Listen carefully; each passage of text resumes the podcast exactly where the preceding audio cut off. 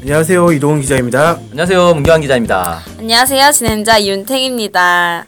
네, 아유 날 엄청 춥네요 오늘. 아, 장난 아닌 것 같아요. 어, 잠깐 나갔다 왔는데 정말 그 광풍이 부, 부는데 살이 떨어져 나갈 것 같은 추위가 아, 또 이런 추위에는 추위를 잊으려면은 몸을 뜨끈뜨끈하게 녹여야 되는데 이열치열이라고 하는데 인행치냉이라고 겨울 스포츠를 즐기면서 사람들이 많이 추위를 잊는다고 아. 하네요. 그럼 겨울에는 역시 스키죠. 네. 스키도 타야죠. 아, 또 요새 스키가 아니에요. 아, 아, 그런 보드죠, 거는- 보드. 아, 스노보드. 아, 네. 스노보드 너무 어려울 것 같던데. 저도 그래서 배우다가 말았는데 요새는 다들 이렇게 보드를 타면서 음.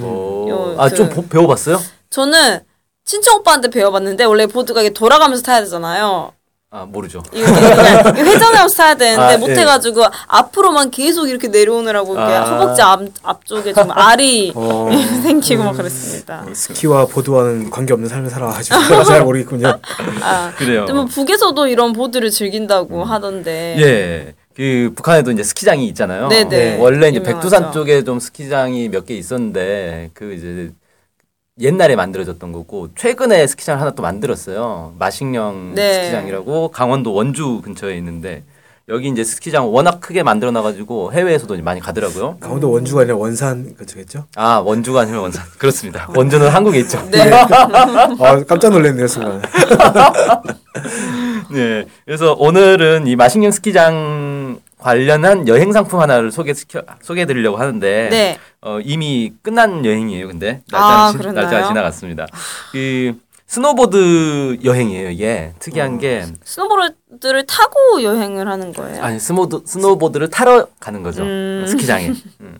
그리고 이 여행 상품이 어디서 나온 여행 상품이냐면 우리 투어스에서 나온 건데 이 스노보드의 선수들 있잖아요. 스노보드도 왜 네. 대회 같은 게 있잖아요. 네, 네. 거기 유명한 선수들과 함께하는 여행 상품을 오, 개발했더라고요. 그러면 상당히 인기가 높겠네요. 예, 그런데 이게 아무튼 어떻게 됐냐면은 1월 9일부터 16일까지 7박 8일로 이 북한의 마식령 스키장 여행을 하는 거예요. 네. 뭐 다른 데도 돌아다니고 스키장에 한 3일 정도 이렇게 가서 3일 내내 스키를 타는 건데 아니 네. 스노보드를 타는 거겠죠? 뭐 스키를 타든 스노보드를 타든.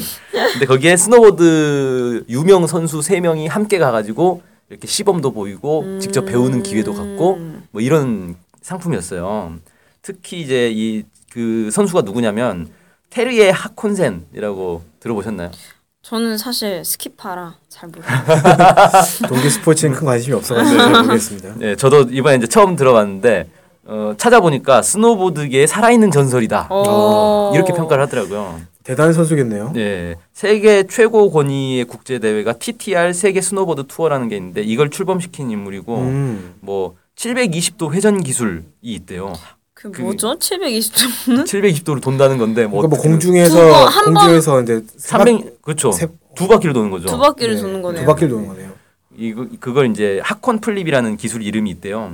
그 자기 이름을 따서 만든 거겠죠. 음. 음. 그 정도로 이제 유명한 사람이고 또 미국의 유명 선수 댄 리달이라는 사람이 있고 마이클 레이블슨 뭐 이런 사람들인데 이 세 명이 같이 가기로 했었는데 안타깝게도 1월 9일부터 이제 출발 시- 그 여행이 시작돼야 되는데 북한에서 수소폭탄 실험을 하고 그 여파로 이 사람들이 자기들이 어 고- 가기 곤란하다 이래가지고 안 갔어요. 그래서 여행 상품은 이미 이제 예약이 다 돼버려 된 상태라서 네. 여행을 그냥 하긴 했다고 하더라고요. 음. 근데 안타깝게도 이 이제 유명 선수들이 같이 갈 계획이었는데 못 가게 돼서 좀 안타깝게 됐죠. 아쉽네요. 그리고 이 여행 상품 자체는 특소 아니 그 아주 소수 정예 여행 상품이에요. 네. 어. 15인 음. 15명만 모아 가지고 가는 거예요. 어. 왜 그러냐면 이게 헬리콥터를 타고 평양에서 마식령 스키장까지 가는 거거든요. 와 헬리콥터 거의- 네, 꽤 멀지 않습니까 그러면? 로열 여행 아니 로열 그렇죠. 로열. 귀족 여행이라고 네. 할 수 있겠죠. 그래서 헬리콥터 좌석이 있다 보니까 15명으로 인원 제한을 딱 했더라고요. 음. 그래서 이제 여행 일정을 한번 쭉 살펴보면 네. 음, 1월 9일 날 이제 베이징에서 출발을 해서 평양으로 비행기를 타고 가요. 네. 그래서 오후에 평양에 도착을 하면 만수대 기념공원, 천리마 동상 개선문 구경하고 고르텔로 이제 저녁 식사를 하러 가는 거고요. 여기서 이제 대동강 맥주를 마실 수 있다는데 가게에서 직접 만든다 그래요. 오 수제네요 요새. 예, 수제 맥주. 우리도 핫하잖아요 수제 아, 맥주. 그렇죠. 그 다음에 이제 둘째 날 이게 관광 상품들 보면 북한 관광 상품들 보면 평양은 거의 다 똑같아요.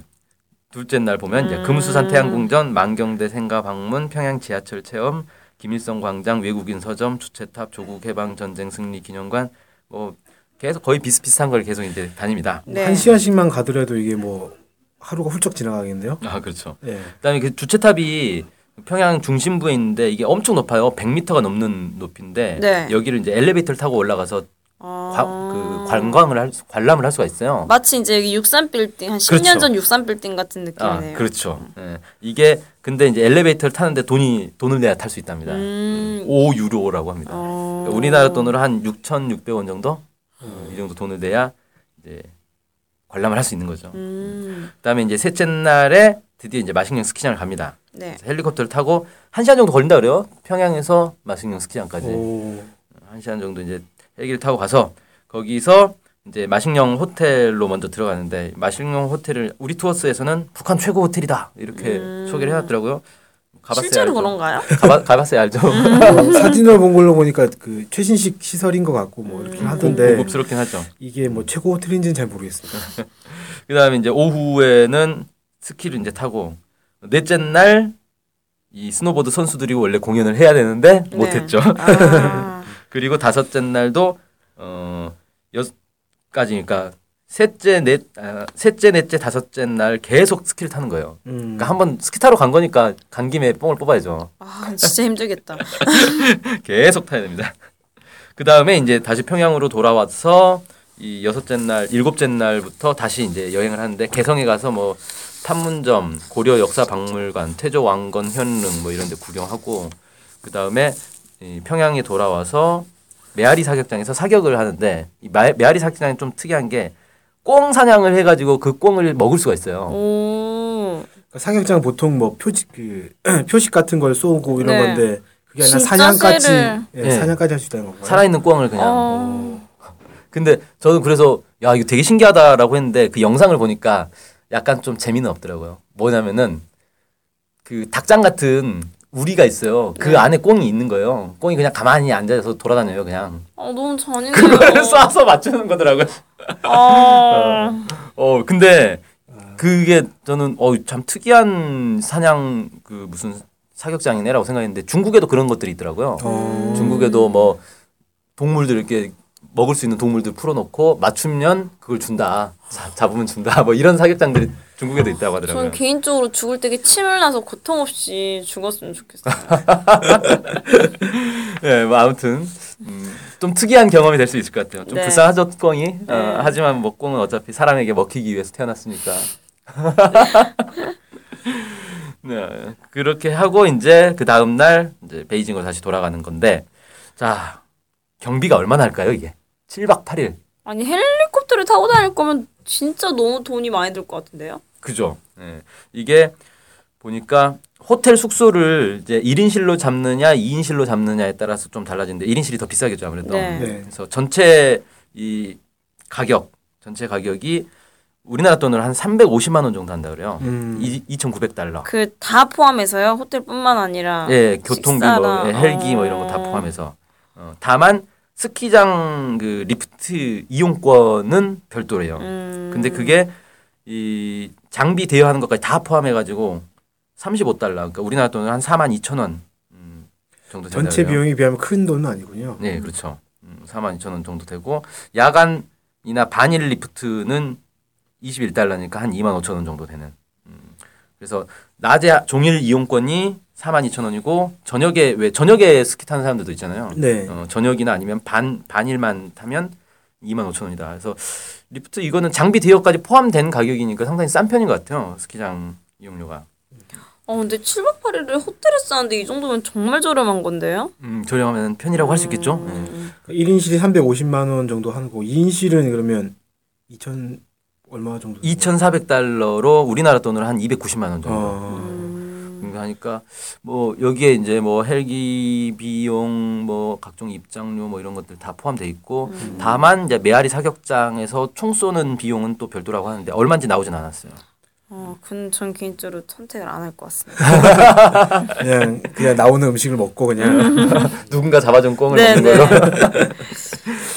그리고 좀 재밌는 게 여기에 그 팁이 있어요. 네. 왜 이제 여행 다니면 가이드나 이런 사람들한테 팁을 주잖아요. 네. 근데 하루에 10달러 정도 팁을 주는 게 좋다. 이렇게 딱 권고가 돼 있더라고요. 음, 10달러면은 하나로 우리나라 돈으로 한 12,000원 정도 되는 거죠. 어, 아, 그러면 팀 뭐- 문화가 있네요. 일주일에 뭐 많이 들면 한 70에서 진짜 많이 들면 한 100달러 정도 들겠군요. 그러면 가이드랑 기사 아 두 명한테 따로 줘야 되는 건가? 그렇죠. 가이드 따로, 아. 기사 따로. 음. 그러면 140에서 150달러 정도는 팁으로 따로 가지고 있어야 되겠네요. 네. 음. 그리고 사실 원래 이제 이런 여행 가면은 팁을 주는 그런 문화들이 있잖아요. 저도 예전에 이제 중국 여행 갔는데 그 호- 중국 호텔에서 자고 나올 때 침대 위에다가 이렇게 팁을 놓고 나오는 게 예의라고 하더라고요. 음. 어, 그런 게 있더라고요. 어, 저는 지난번에 갔을 때 전 몰랐는데. 안 준다고 해서 뭐 아. 잡혀가진 않습니다. 네. 아, 팀 문화 좋네요. 아, 그래서 이런 세계적인 선수들이 함께 했으면은 조금 더 이슈가 됐었을 텐데 네. 좀 아쉬운 감은 있는데 뭔가 이렇게 겨울에 맞춤형 관광 상품? 예, 음. 북이 참 저번 우리 기사에도 그렇고 관광업에 관심이 되게 많은 것 같다라는 네. 네. 생각이 드는 것 같습니다. 예. 해외 관광객이 계속 늘고 있죠. 네. 우리 우리 빼곤 다 갈 수 있는 거죠. 그렇죠. 아, 예. 분단의 안타까운- 아픔을 또 한 번 음. 네, 느끼며 씁쓸한 또 생각이네요.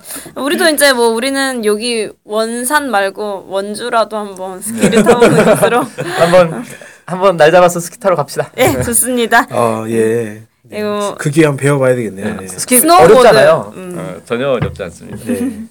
그 오늘 뭐 북한의 그 스키 스노우보드 관광 여행에 대해 좀 알아봤습니다. 예, 감사합니다. 네. 감사합니다. 감사합니다.